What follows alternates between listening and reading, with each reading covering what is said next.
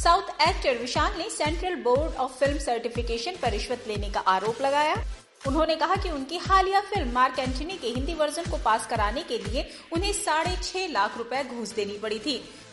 Video में विशाल ने महाराष्ट्र के सीएम एक नाथ शिंदे और देश के प्राइम मिनिस्टर नरेंद्र मोदी से भी एक्शन लेने की अपील की है। Uh, uh, uh,